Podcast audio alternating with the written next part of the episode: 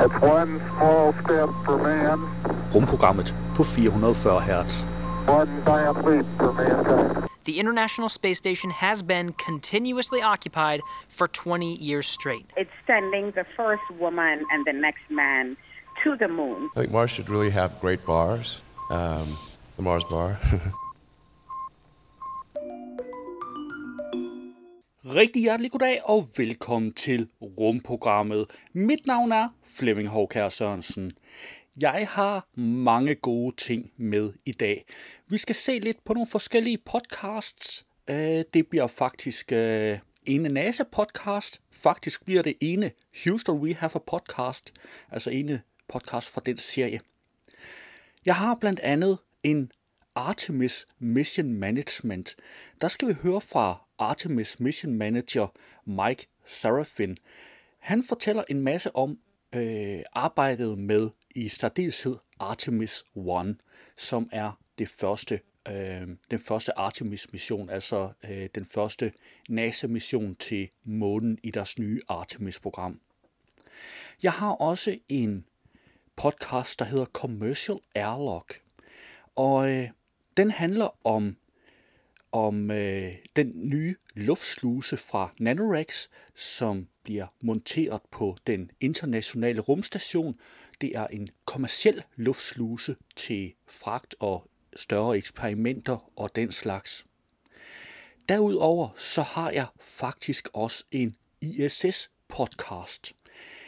Den er... Øh, den handler om den allerførste ekspedition op til den internationale rumstation, og de taler med en russisk kosmonaut, der var med i den forbindelse.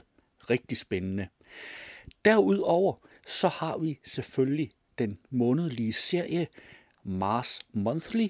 Det her det er anden episode, og hvor de andre er nye podcasts, der er kommet siden sidste udgave af rumprogrammet, så er Mars Monthly øh, en, en podcastserie, der allerede er noget væsentligt længere, men jeg har valgt at tage den fra starten af, og så tager vi og, og lige lytter til introen på et afsnit øh, hver gang. Og der er selvfølgelig altid mulighed for, at du selv kan smutte forbi NASA's Houston We Have a Podcast og finde resten af dem der. Men derudover så har jeg jo faktisk også nogle nyheder. Det er ikke fordi, jeg har super mange, men det er jo også fordi rumprogrammet handler ikke om rummet generelt. Rumprogrammet handler om i det store hele bemandet rumfart. Det vil sige rumfart til ISS, rumfart til månen og rumfart til Mars. Og nu ved jeg godt, det var lidt inden de lander på månen igen, og det var nok endnu længere, inden der er nogen, der lander på Mars. Men det er i det store hele det, det handler om. Og der har jeg et par nyheder. Øh, to engelsksprogede nyheder. Critical engine test for NASA Space Launch System mega a rocket shut down earlier than planned. Uh, og det var faktisk slet ikke så, så slemt, som, som det umiddelbart uh, lød. Og jeg har også Elon Musk swears he'll send humans to Mars by 2026. That seems impossible. Og øhm, så har jeg månedens nyhed, fordi vi kører en månedens nyhed her, og i denne uge, der bliver det astrofysiker. Glem Mars, flyt til djævplaneten Ceres i stedet. Og nu sagde jeg jo, at rumprogrammet handler om den internationale rumstation, månen og Mars. Så hvorfor har jeg den her med? Jamen selvfølgelig fordi, at der er en her, der mener, at vi skal slet ikke bekymre os om Mars. Øh, vi skal glemme alt om Mars. Og så skal vi tage til en endnu mindre planet i stedet for. Så slutter vi det hele af med denne måneds udgave af Marso-podcasten. Jeg håber, du hygger dig. Vi blander selvfølgelig det hele op med aktuelle top 40 hits.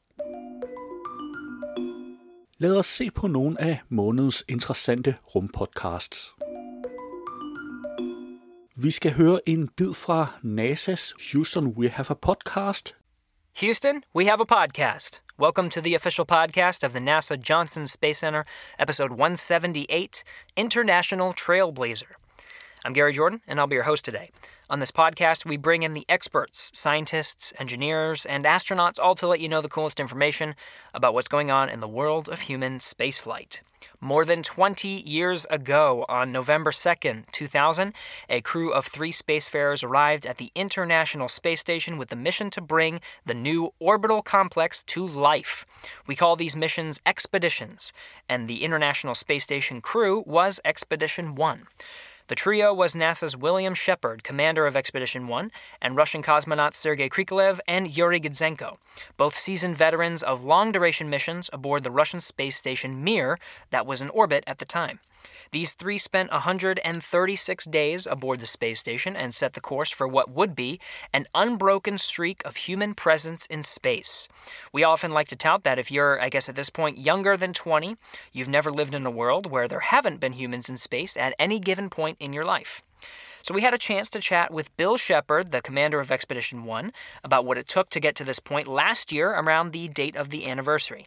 On this episode, we're bringing in a different perspective from Sergei Krikalev, a decorated cosmonaut who was instrumental in U.S. and Russian cooperation. He paved the path for cooperative space shuttle missions, and he was on both the first crewed visit and the first long term expedition aboard the International Space Station itself. So let's learn more about how this international trailblazer helped to kick off 20 years of continuous human habitation on the space station. Here's Sergei Krikalev. Enjoy. Det var NASA's We Have a Podcast, og du kan naturligvis finde et link i show notes. Vi skal have fat i NASA's Houston We Have a Podcast, der har en ISS-episode. Houston, we have a podcast. Welcome to the official podcast of the NASA Johnson Space Center, episode 179 Commercial Airlock. I'm Gary Jordan, and I'll be your host today. On this podcast, we bring in the experts, scientists, engineers, astronauts, all to let you know what's going on in the world of human spaceflight. A new commercial airlock has been delivered and installed on the International Space Station. Now, this is not the airlock that you think of for spacewalks, the one where astronauts get into spacesuits and go out the hatch to work on the outside of the International Space Station. This airlock is commercial, which means it's a facility owned and operated by a company, and that facility has customers. It's called the NanoRacks Bishop Airlock. This airlock can deploy free flying payloads such as CubeSats, and it can install externally mounted payloads. It can house small payloads for research and in space manufacturing. It can jettison trash and recover external orbital replacement units, ORUs, or spare parts for the station, such as uh, pumps and other hardware. This commercial activity is enabled through some of NASA's recent efforts to commercialize low Earth orbit. So, on this episode, we're bringing in Brock Howe, Bishop Airlock Program Manager at NanoRacks, to get into the details. Brock discusses the airlock's design, its capabilities, how it will work in orbit, and its future as a permanent commercial module of the International Space Station. So let's get right into it. The new commercial airlock on the International Space Station with Brock Howe. Enjoy. Det var NASA's We Have a Podcast, og du kan naturligvis finde et link i show notes. Vi skal høre en bid fra NASA's Houston We Have a Podcast, der har en måne-episode. Houston, we have a podcast. Welcome to the official podcast of the NASA Johnson Space Center, episode 180 Artemis Mission Management. I'm Gary Jordan, and I'll be your host today. On this podcast, we bring in the experts, scientists, engineers, astronauts, all to let you know what's going on in the world of human spaceflight. Humans are returning to the moon in a sustainable way through the Artemis program. Getting the boots of the first woman and the next man on the lunar surface will take a large, integrated team and a lot of intricate planning. There will be an uncrewed test flight first to demonstrate the capabilities of the Space Launch System rocket and the Orion deep space capsule. Then a test flight with humans on board that will break a number of previous spaceflight records will follow. Going into this detailed landscape of the management of future Artemis missions and the mission profile of some of these upcoming Artemis missions is Mike Sarafin, Artemis Mission Manager. As the mission manager, it is Mike's job to chair the mission management team that brings together all of the critical function areas of an Artemis mission and analyzes and accepts the risks. So let's get right into it. Artemis Mission Management with Mike Sarafin. Enjoy. Det var NASA's We Have a Podcast, og du kan naturligvis finde et link i show notes. NASA's Houston We Have a Podcast har en Mars Monthly, og den har jeg valgt, vi skal høre en bid af et afsnit fra. Houston, we have a podcast. Welcome to the official podcast of the NASA Johnson Space Center, episode 147 Concepts Near Science Fiction. I'm Gary Jordan, and I'll be your host today. On this podcast, we bring in the experts, scientists, engineers, astronauts, all to let you know what's going on in the world of human spaceflight. So, back on episode 142, we chatted with Michelle Rucker about what it takes to prepare for a Mars mission. Michelle was super engaging and very thorough about the different elements to consider when thinking about how to be ready for Mars. I got really excited about the topic, and Michelle and I got to talking after the recording. We thought, what if we dedicated time to each element of a Mars mission? Rendezvous with Mars, entry, descent, and landing on Mars, eating, living, exploring. What if we dove deep into the challenges of each of these parts of a Mars mission? Well, thanks to Michelle and the Mars Integration Group here at NASA, we're going to make that happen. This year, stay tuned for more episodes that dive deep into the challenges of a Mars mission and the requirements to make that successful. So, on today's podcast, we bring in Jason Derleth, Program Executive for NASA Innovative Advanced Concepts Program at NASA's headquarters in Washington.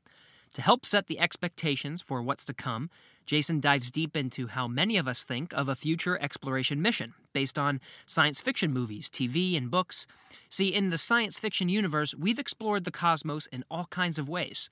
Jason makes some of those technologies we think about in science fiction, things like cryosleep, gigantic space stations, propulsion, and he applies it to how an actual mission to deep space might just work. So here we go crazy ideas of science fiction that just might work with Jason Derleth. Enjoy. Det var NASA's We Have a Podcast, og du kan naturligvis finde et link i show notes. Du kan naturligvis finde link til samtlige podcasts i show notes.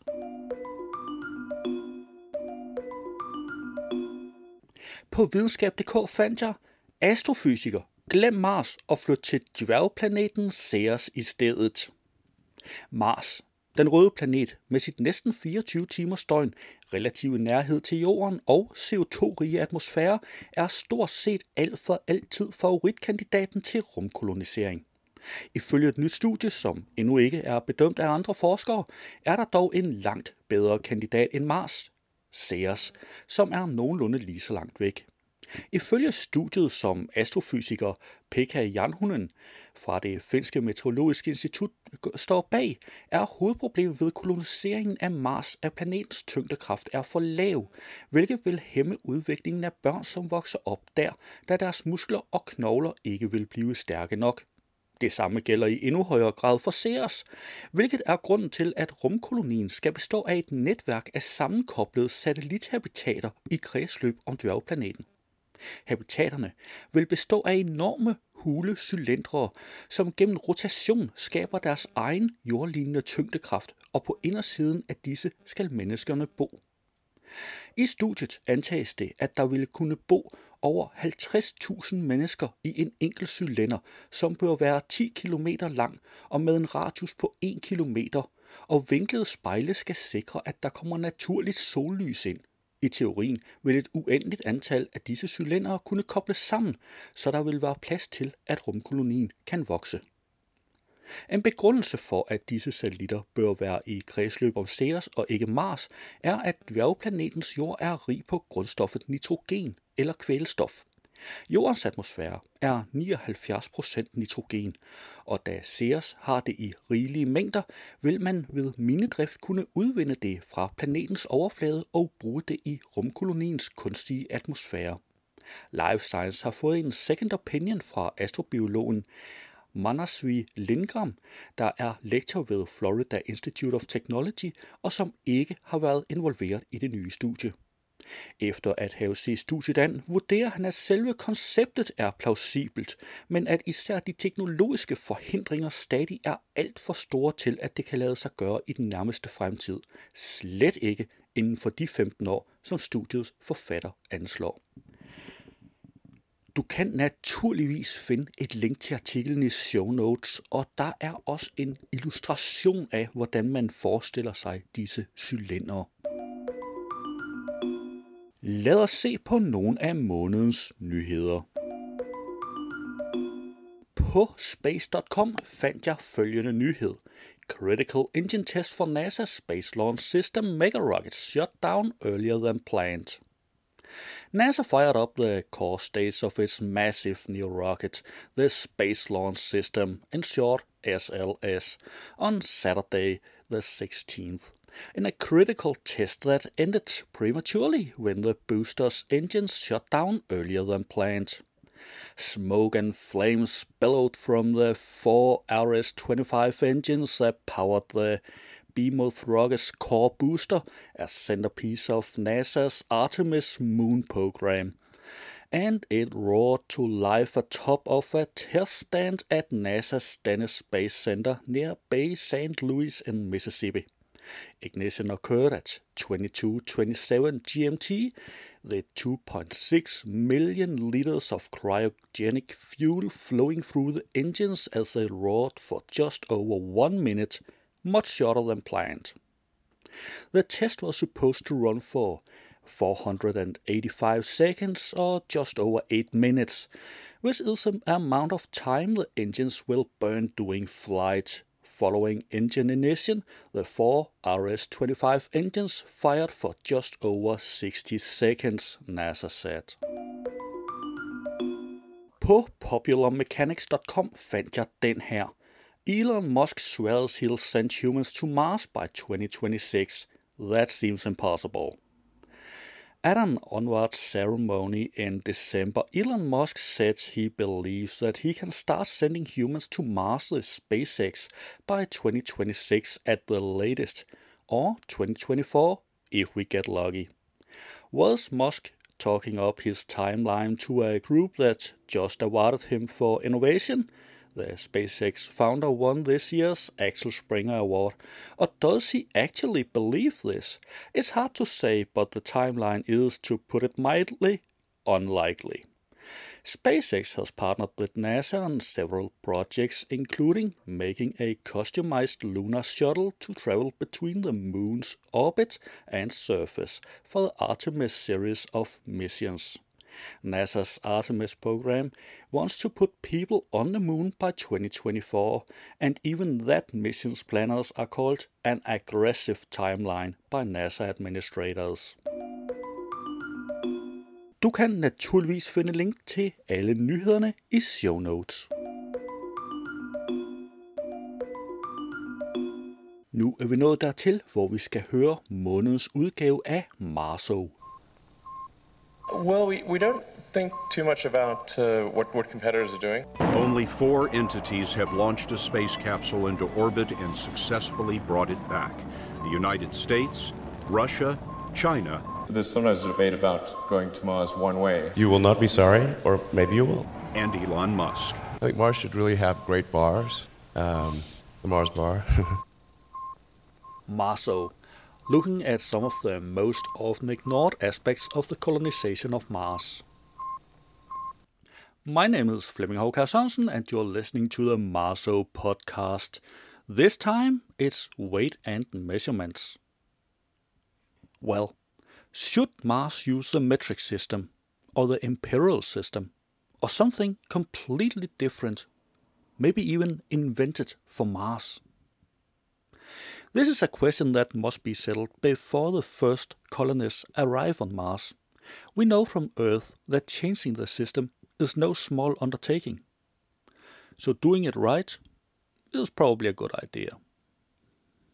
Anyway, let's start with inventing something completely different from for Mars.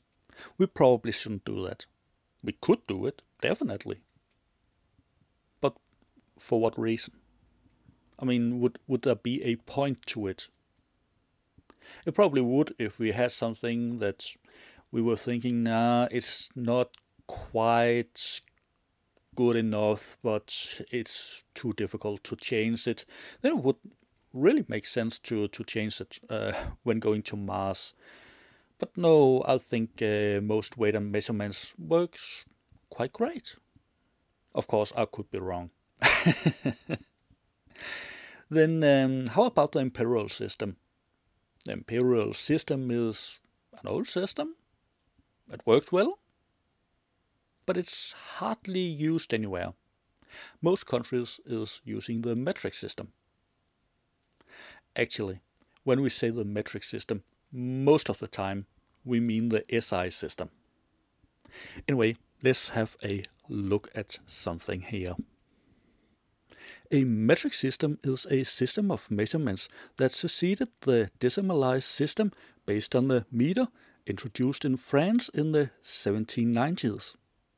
The historical development of these systems culminated in the definition of the International System of Units SI under the oversight of an international standard body.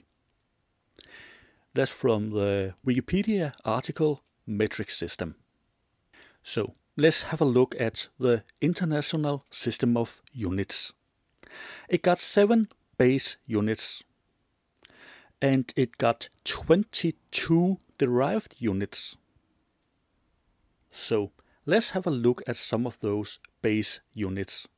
There's time, length, mass, electric current, thermodynamic temperature, amount of substance, and luminous intensity. Well, I'd like to say a few words about time. I will not say a few words, few words about time this time, because that is a really interesting subject, and it will get a podcast of its own. Yeah, so now we're down to six base units. And uh, I think we can skip electric current, amount of substance, and luminous intensity because I don't really see a point in changing any of those. I mean, I, I could be wrong, but I mean, why not just take what we got? That leaves us with length, mass, and temperature. If we start with the temperature, we could use, well, Fahrenheit. That's not part of the, the SI system. Uh, Kelvin is. And uh, something very similar to Kelvin is in use in large parts of the world today. Centigrade, Celsius.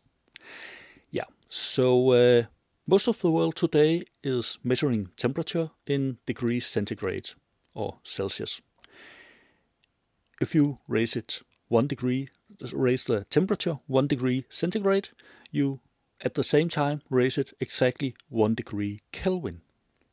So we could use Celsius centigrade or we could use Kelvin on Mars. Personally, I'm in favor of Kelvin. I mean, you got a absolute zero. That's it. Never a negative temperature. I mean, wouldn't that be great? It's never freezing outside. No, okay, I know that's not how it works, but but I do think it would be great to just start at absolute zero and count from from there. Um, but yeah, okay, um, I could see Celsius work too. Then how about weight? We got the kilogram as the most commonly used measurements of, of weight in uh, in most of the world. Base unit unit there is is a gram. Mm, we could uh, we could just take it and and use it on Mars. So if you buy one kilo of sugar on Earth, it gets sent to Mars. You put it on your scale, and it will say 380 gram. Yeah, we could do that, absolutely. Or we could change it a little bit. So one kilo on Earth will show one kilo on Mars, even though the gravity is only 38%. Now, that could actually be a good idea because that would make trade a lot easier because we would actually agree on how much a an atom weighs. So if you buy one kilo on, of sugar on Earth, it will show one kilo on Mars. And if you ship out a ton of uh, iron ore from Mars, it will weigh a ton on Earth. Now, trade will be so much easier that way. Absolutely. Then, how about length? I mean, basic unit of length is a meter. A meter on Earth is one one millionth of the distance between Earth equator to Earth North Pole through Paris. Yeah. I mean, of course, we all know that, right? Yeah, okay, we, we may actually know that, but do we ever think about it? No, not really. Does it mean anything to us? No, probably not. Should we define a meter differently on Mars? I mean, on Mars, we could say it's one one millionth of the distance between Mars equator and Mars North Pole. But would we gain anything useful from that? Probably not. Because then, every time we get something shipped up from Earth, we we will have to if if if you order something on Earth, let's say you you order a bed on Earth, you probably won't. It's it's a bit expensive to get it uh, sent from from Earth to Mars. But let's say you order a bed on Earth, and you say, "I want that bed to be two meter thirty.